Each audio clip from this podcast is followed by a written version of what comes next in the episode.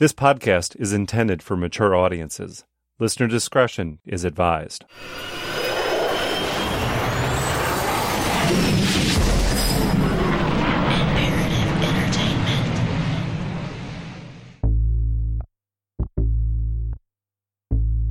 A glittering oasis of fun and glamorous entertainment. But just a few blocks away, a tourist finds a seamier 42nd Street.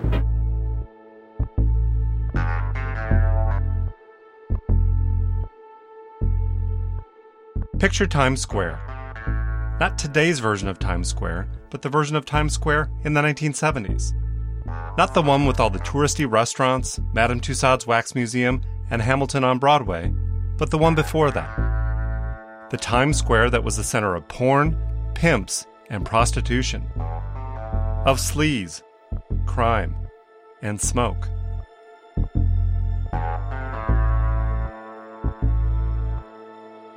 every theater at one point, every theater on 42nd Street was a porno theater. We were getting talent by putting ads in the Village Voice, say um, models needed for films, no experience necessary, you know, nudity required.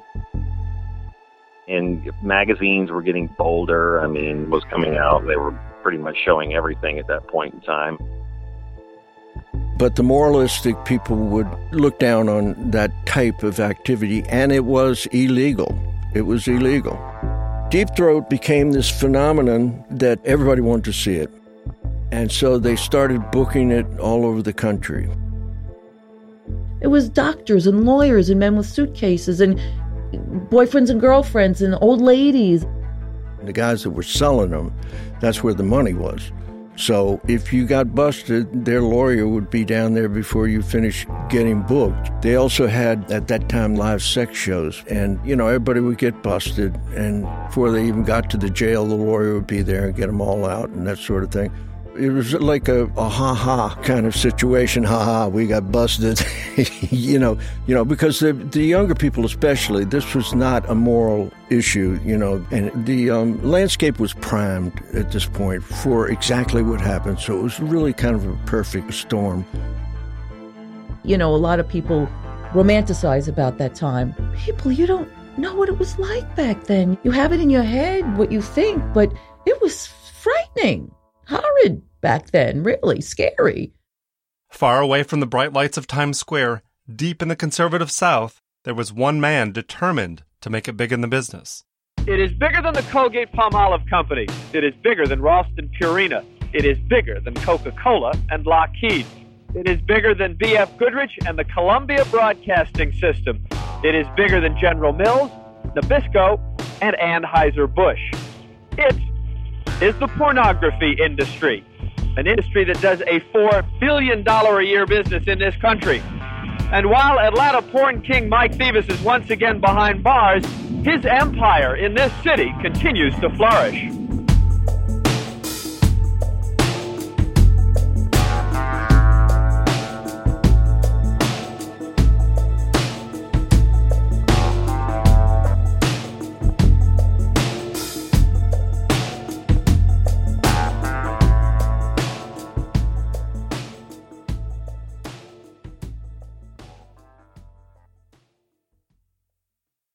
November 1975, the time the name Mike Thevis became recognized nationally, the time the rest of the country was introduced to him as the Sultan of Smut.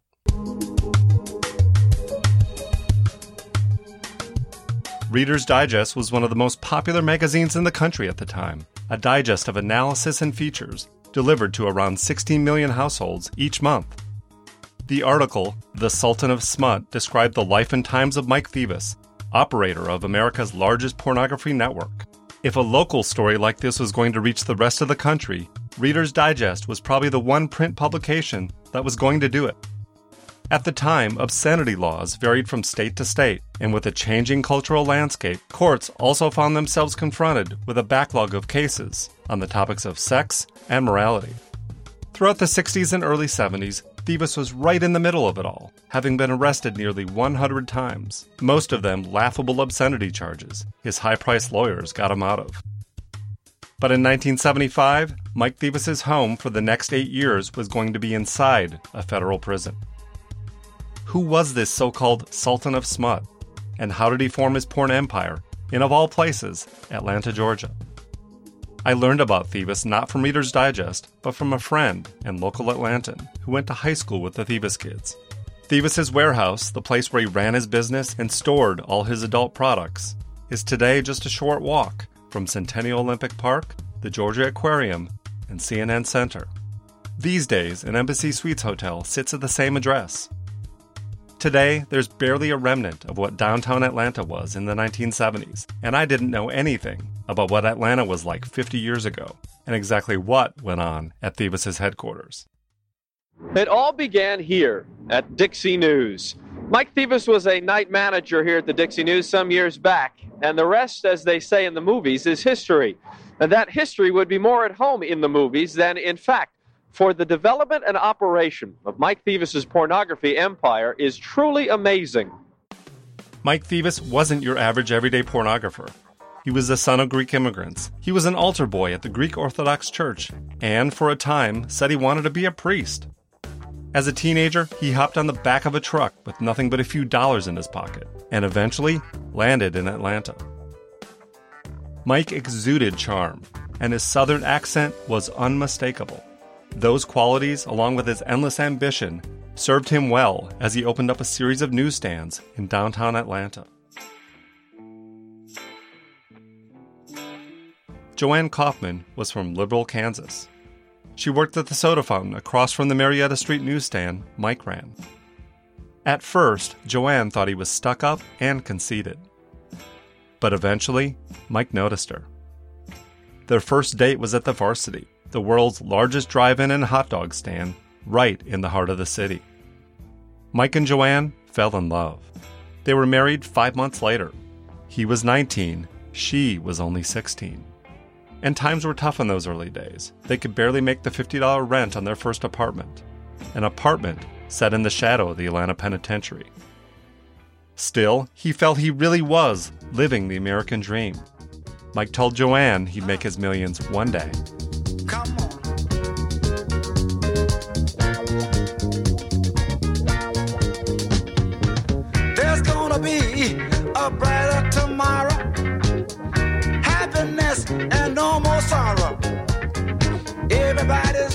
Gonna love one another. Just spread love and we live like brothers. When I build my world, take my word. You won't have to scream to be heard when I build my world. Mike and Joanne always wanted to have a large family. All told, they had five children together. I contacted Tony Thevis. He's the twin brother of Stephanie, and he still lives here in Atlanta. Like his dad, Tony projected an air of confidence and swagger.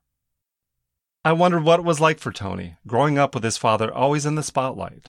He told me about his early childhood memories. riding around on his motorcycle in Sandy Springs up and down hills and um, riding around in the Packard on Sundays and going to brunch with the family and stuff like that. Picnics on the river with our family.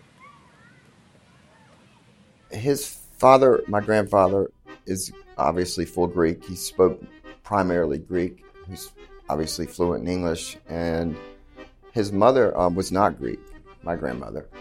He was not born and raised in Greece. He spent some time in Greece, but very little. He was born in Raleigh, North Carolina.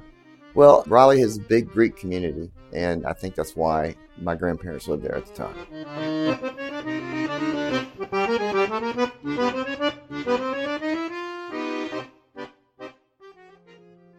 When he started out in Atlanta at 19 years old, he opened a bookstore or worked for a bookstore and then took it over from the owner who wanted to get out. He probably was at work literally by 6 o'clock in the morning and didn't come home from work until 8 o'clock at night. He was consumed with work, and the pornography business kind of just fell into his lap. It was an accidental find, it was not something he pursued. How did Atlanta, of all places, become the home of this sex industry empire? According to my father, Hugh Hefner came to him and asked him to sell Playboy magazine, which had just come out. He did. I think not initially, but he was pursued a couple times, and he did, and they flew off the shelves. So he made the obvious conclusion, and he once told me, and I think it's been repeated many times, 90% of his profit came from 10% of his product. He made the obvious conclusion there, and he went more and more into it, but it was it was not something he thought about or knew about at the time. According to him, he opened additional newsstands and put in more product like a Playboy magazine. I, I don't recall what the names of the others were. I do know that he told me he turned down uh, Larry Flynt and Hustler magazine because it was just too far out at that time.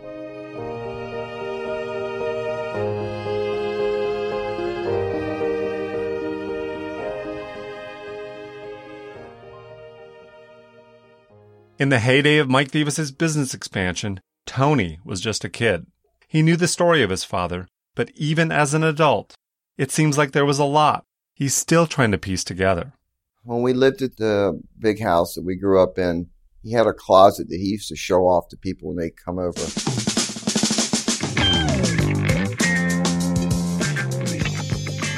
And it was a giant closet filled with suits.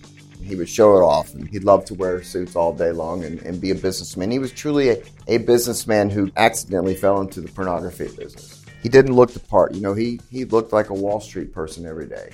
And it really wanted the respect that came with that look. It wasn't flashy, it was styling and it was acceptable.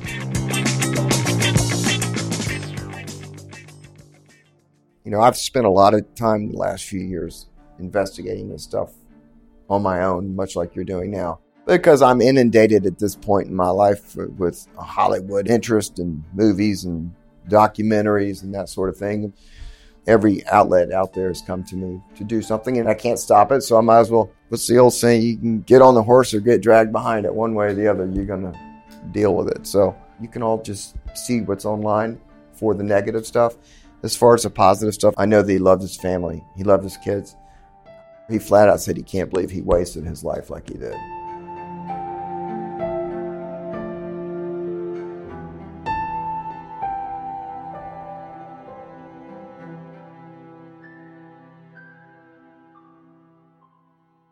Afford Anything talks about how to avoid common pitfalls, how to refine your mental models, and how to think about how to think. Paula, while certainly you can mess up on a million dollars a year, it is far less likely than it is on $30,000 a year. Right. I would meet wonderful people that were struggling with a budget that was super tight. It was 100% you need to make more money. Make smarter choices and build a better life. Afford anything, wherever you listen. I was very interested in the house. The house that Mike Thevis built, where Mike and Joanne raised their five children Mike Jr., Tony, Stephanie, Christina, and Jason.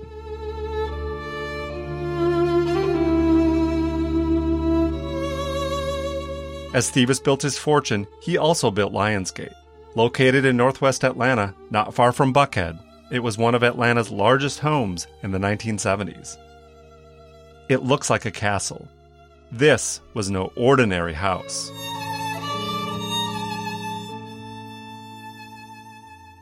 It's an English Tudor manor. It's 12,500 square feet. Now it's only on three and a half acres. It was on 18. And it's spectacular in every way.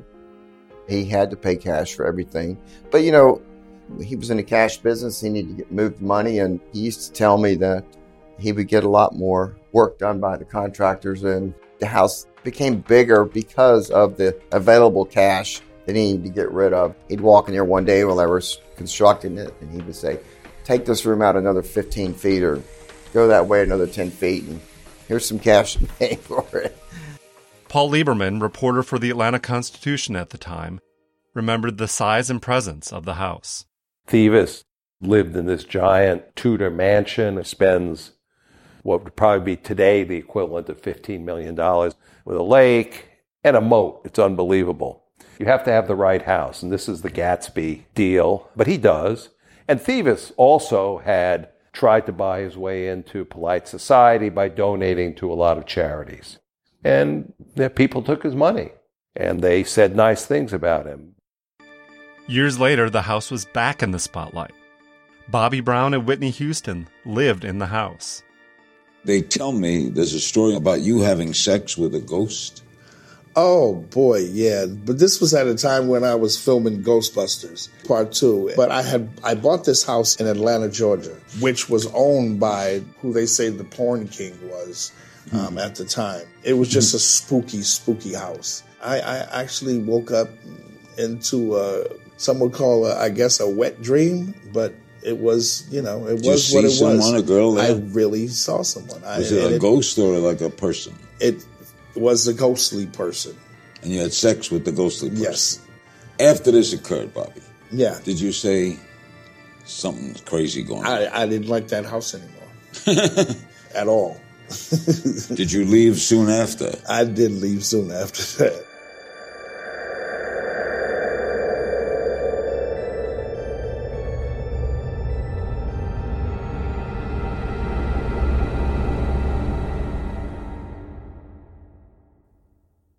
I needed to see the house for myself. You get to the house by driving through windy roads and heavily wooded areas in northwest Atlanta. It's not an area of the city I have been to often, and I was struck not only by the scale and beauty of the mansions here, but also the pure number of incredible houses that line the roads. Some old, some new, but all are truly beautiful estates. Professional athletes have discovered this area for their own homes and escape from the pressures of stardom while still offering bragging rights of the biggest and baddest estates. It was an easy 20 minute drive from my house. The turnoff ends with a stop in front of large iron gates. The placard said Lionsgate Estate, with a symbol of an ancient looking lion, like one that might belong on a coat of arms. The iron gates are connected to two tall stone columns, each with large lions sitting on top, both appearing to stand guard. I asked Tony about the name, and he wasn't sure where it came from, just something his dad dreamed up, which suited the grandeur of the place. In fact, the Lion Gate was the main entrance to the citadel of Mycenae in southern Greece, first erected in the 13th century BC, up on a large hill, and designed to protect from invaders below. Once an 18 acre estate, the Thevis' Lion's Gate is now a mere 3 acres in size. A newer looping road encircles the entire property, surrounded by a collection of 12 homes, each worth over a million dollars themselves. As you enter the front walkway to the house, two more large, dark colored marble lions stare at you. The house really did feel like a castle, a fortress. I never thought a house could feel scary or intimidating, but this house did. After everything I had heard about the house, it felt more like a compound and less like a place to raise a family. I wondered, what was it really like growing up in this place? My father um, was very adamant about never bringing the business home. I mean, inside the, that property, it was Laurel and Hardy movies, Disney movies, Brady Bunch, Andy Griffith type stuff. There was never any magazines or anything of that sort. It was just a family home. When the newspaper would come to the house, back in the day, you would get two newspapers a day. in the morning paper, it was called the Atlanta Constitution, and then an evening paper, the Atlanta Journal. And every day his name was in the paper. And I was like, this is weird. And I, you want to know why a seven year old was reading the paper because I was the one who would go down to the hill and bring it up to my mom.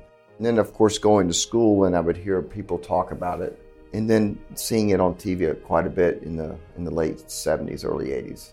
Yeah, well, I mean, one of the things that I can look back on today that really bothered me was I have a distinct memory of parents not allowing their children to come play with us because of my father's reputation that they saw in the newspaper and on TV. And I frankly can't blame them. Honestly, I don't know if I wouldn't have done the same thing. But I would have had those children, meaning myself and my sister and brothers, to come to their homes. But it was just, no, you're not going over to that house and you're not hanging out with those kids. So I think that has a dramatic effect on any child, and it certainly did me. When I say today I wouldn't want my children to live in a place like that, it's probably because of that. I can't see where it's told on them in any way. I can't see where their fin- friends have offended them, which I think is is uh, very unusual. And maybe it has, and they've kept it from me. You really love your children, don't you? I'm very close to my children. As I dug into his life, it was clear that stories about Mike Thevis featured one central character Michael George Thevis. If I have to buy my freedom, I could have probably done that a long time ago. How? Political friends and so forth. indictment spells out so many charges against you. You think you can beat them all? Oh, yeah. Do you? Like Julius Caesar, I've crossed the Rubicon. I'm ready to do battle. Are you serious about movie making? Do you want to be a movie mogul? I don't know about a movie mogul, but uh, I'm very serious about the movie making. In fact, we've moved our facilities from MGM in Hollywood to Atlanta. There's no doubt in my mind that they are, are nervous at best about having to do business with Mike Thevis. He was savvy with the media, but you rarely heard publicly from anyone else close to him or his operations. Whether he was in his office or at home, you never saw where he was. It was as if everything else was off limits, except the man himself. Gregory Jaynes, a reporter for the Atlanta Constitution, talked to many who had visited Lionsgate and were blown away by what they saw. They couldn't wait to give just a little insight into Thevis as the life of the party, but they didn't share their name. We didn't hear them at the time, but it might have sounded something like this. You go into Mike Thevis's house and you go down the hallway, Jack, and you notice the word Picasso. That's the real one. You notice a Monet. That's the real Monica. His wife, Joanne, bought him a chess set, hand tooled, gold, jeweled, one of about 10 in the world. She bought it to surprise him, and he doesn't even know how to play chess. of course, Mike's quick. He picked it up fast. But doesn't it strike you that here we are playing beginner's chess on a $75,000 set? Mike spent $10,000 on flowers alone for a Christmas party for his record company people. When this dude gives a party, man, he would make the great Gatsby salivate.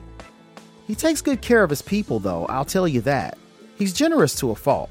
But let me tell you this a friend once told me he's the world's biggest lollipop.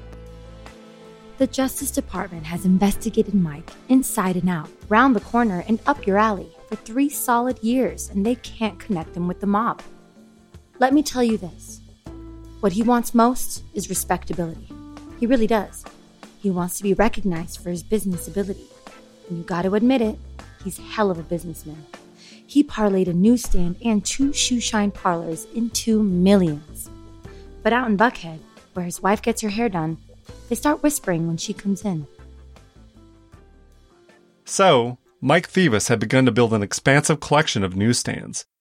He was a blue collar Gatsby, a Horatio Alger figure that had come from humble beginnings to this newsstands that sold adult magazines and toys.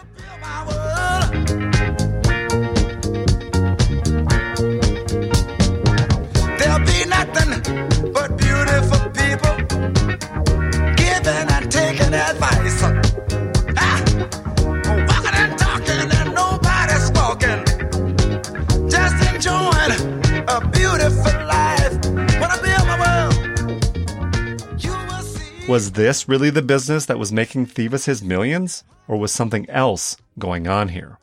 I met Paul Lieberman in person, a man who knew more about the story than just about anyone. I was in Atlanta from 1975 to 84. I was a writer and then projects editor for the Atlanta newspapers. And for my first several years, I worked as a writing team with Jim Stewart. And I was the New York invader who experienced in investigative work, and he was the Southern Bubba from Dothan, Alabama. I knew a mob guy once who people said, How do you get away with what you do? And he said, Look around you. Look at that secretary filing their nails. Look at the people sitting in offices, calling whoever else, staring into the distance, doing crossword puzzles. Look at the people walking down the street. He said, No one works. I get away with what I do because I work.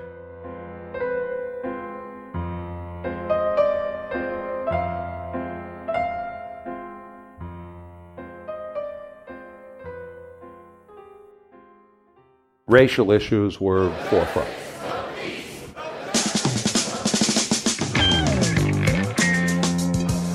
The black population, and this in the typical of the South, the ripples go back all the way to the Civil War. You felt it in the air because a black administration had just taken effect. The city's power structure was still white. You had like five establishment law firms downtown that were very powerful. But Atlanta also was pretty progressive, growing, proud of itself. And of course, in 1976, a Georgian was elected president. And that put a lot of focus on things, a lot of chest puffing up. But it had a, it had a seedy side too. A lot of polish, a lot of kind of southern gentry. I mean, people who had been to the great state schools and they really were bright and up and coming.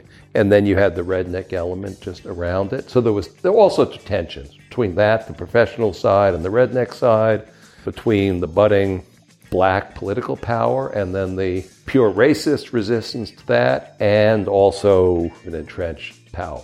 But Atlanta saw itself as you know the beacon of progressive South.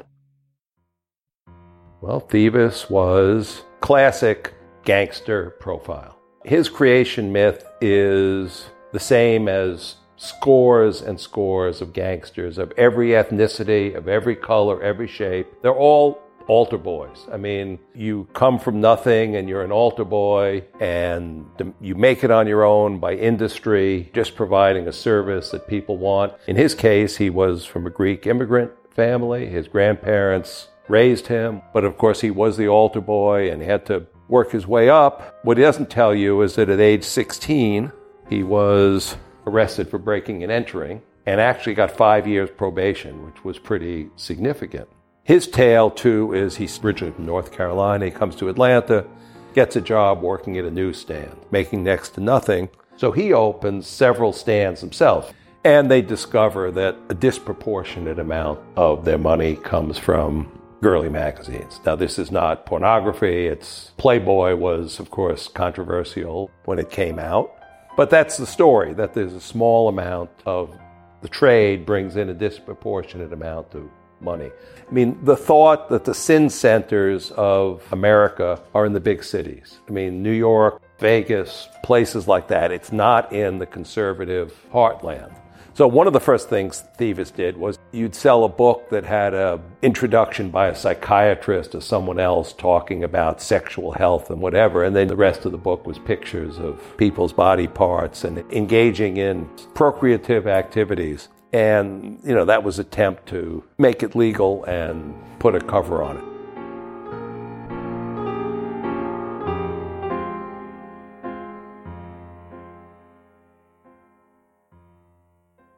It says martial aids, it means marital aids. And along with other sexual devices and paraphernalia, they make up part of the pornography industry. It is the smallest part of that industry, but the profit is there nonetheless.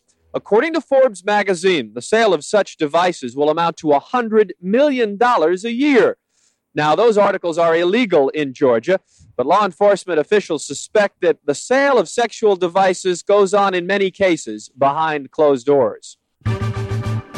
So he starts bringing that to the heartland, but the big leap becomes peep shows. And it's the same as with slot machines and gambling. The technology of a slot machine, you have to feed it, you get constant rewards. Well, the same with peep shows.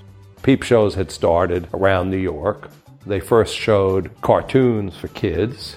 You put in a nickel, whatever it was, and then it would you know, go for a minute, you have to put another nickel in. Well, enough with the cartoons. They started putting, you know, naked women. And the live shows, by the way, in places like Times Square work the same way.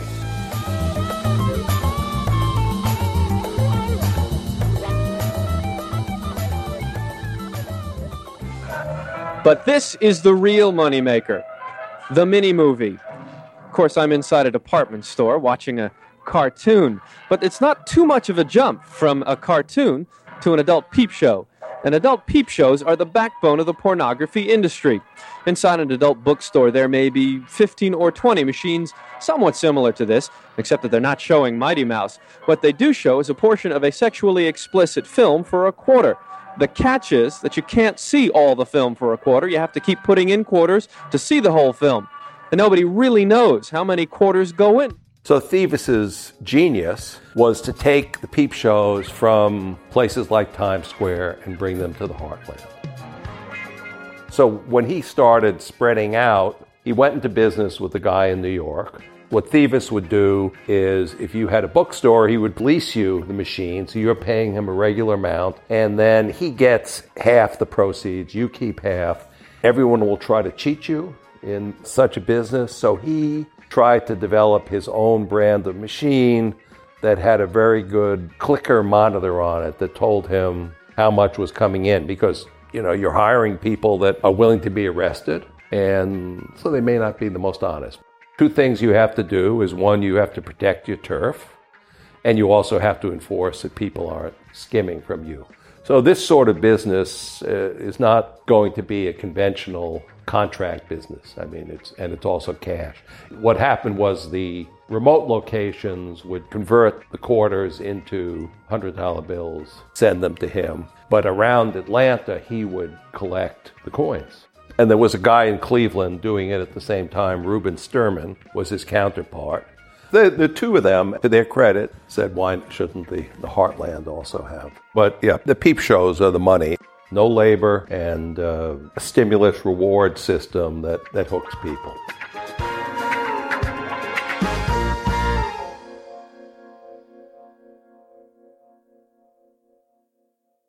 By the early 1970s, Thevis was said to have amassed a $100 million fortune. That's over 650 million in today's dollars, and was said to control over 40% of the adult entertainment industry nationwide.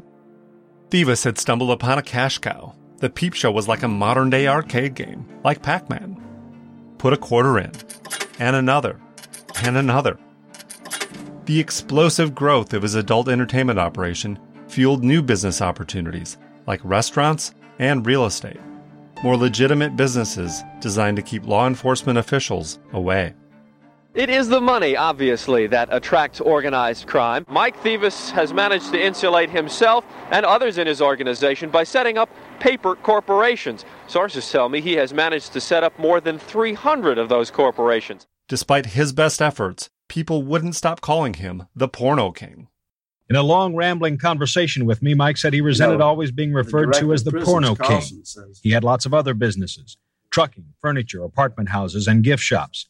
He was a movie producer, head of charitable organizations, had the keys to the cities of Atlanta, Nashville, and Los Angeles, given to him by top city officials. He was lauded and applauded, cussed and discussed, and finally, jailed. And even there, he has lots to say.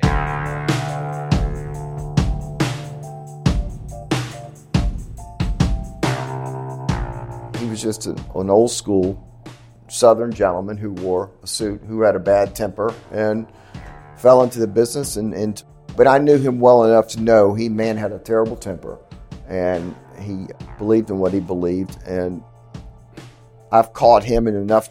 I caught him, in, and I'm not trying to disparage my father, who's not here to defend himself, but I'm a realist, so. I caught, and then when I think back at some of the conversations we had, I mean, he basically gave it up in just the conversations we had. And I, I, to this day, don't understand why he did what he did, other than he had a very short fuse, a very short temper. And he was not the kind of person you wanted to cross. Now, did I know that in 1970 as a four year old? No. But I learned it as I grew older.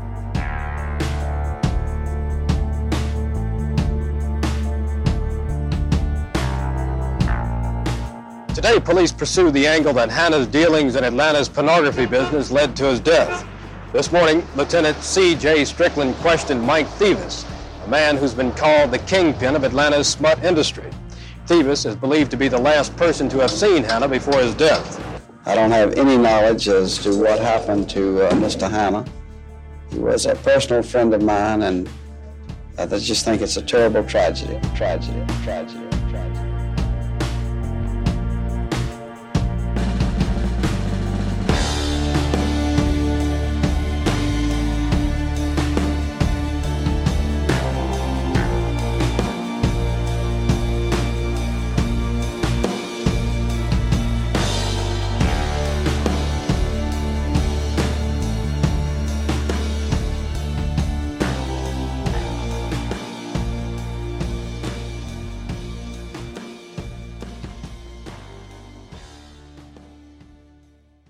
This season on Gangster House. A month before the fire, Thevis told him there was only room for one bookstore in Fayetteville and that Womack should either sell out or close down. Womack refused. I feel something to my right, and there's a black limo, two men in black suits with a baby doll. Former Green Beret captain said Thevis once told him of killing a man face to face, of shooting him and watching him beg for his life.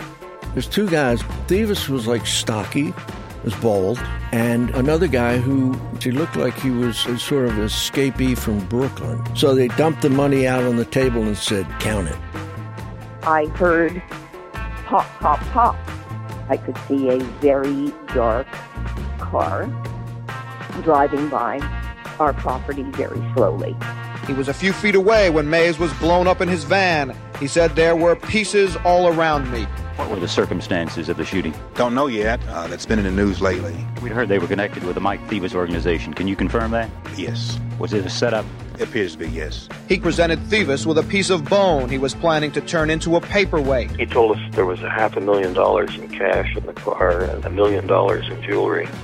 So Mike Thevis walked out this door to freedom. Thevis, where's he? Some are speculating he may be in Colombia or Costa Rica, countries which before have harbored United States criminals. Gangster House is created, written, and hosted by me, Jason Hoke, and is a production of Imperative Entertainment. Shane Freeman is lead engineer, with additional editing and production support by myself, Jasmine Cross, and Stephen Warner, with audio mixing provided by Resonate Recordings. Recording sessions at Tree Sound Studios, Atlanta. Claire Martin and Elizabeth Egan are story editors. Cover art and design by Trevor Eiler. Archival footage licensed courtesy of Brown Media Archives, University of Georgia, and WSB TV in Atlanta, Georgia. Original music score by Brandon Bush. When I Build My World, performed and written by Jimmy Lewis. Originally released in 1974 by Hotlanta Records. The publisher is Act One Music Company, Inc. Music licensed from Ginn Music Group. Love the songs from Gangster House? Check out the new playlist on Spotify. Just search Gangster House. Some segments recorded using actors to recreate scenes based on this true story. For more information, exclusive photos, or tips on this story, visit gangsterhouse.com or visit us on Facebook, Twitter, and Instagram by searching Gangster House. If you love the show, tell a friend and leave a review. Have questions? Email us at podcasts at imperativeentertainment.com. Thanks for listening.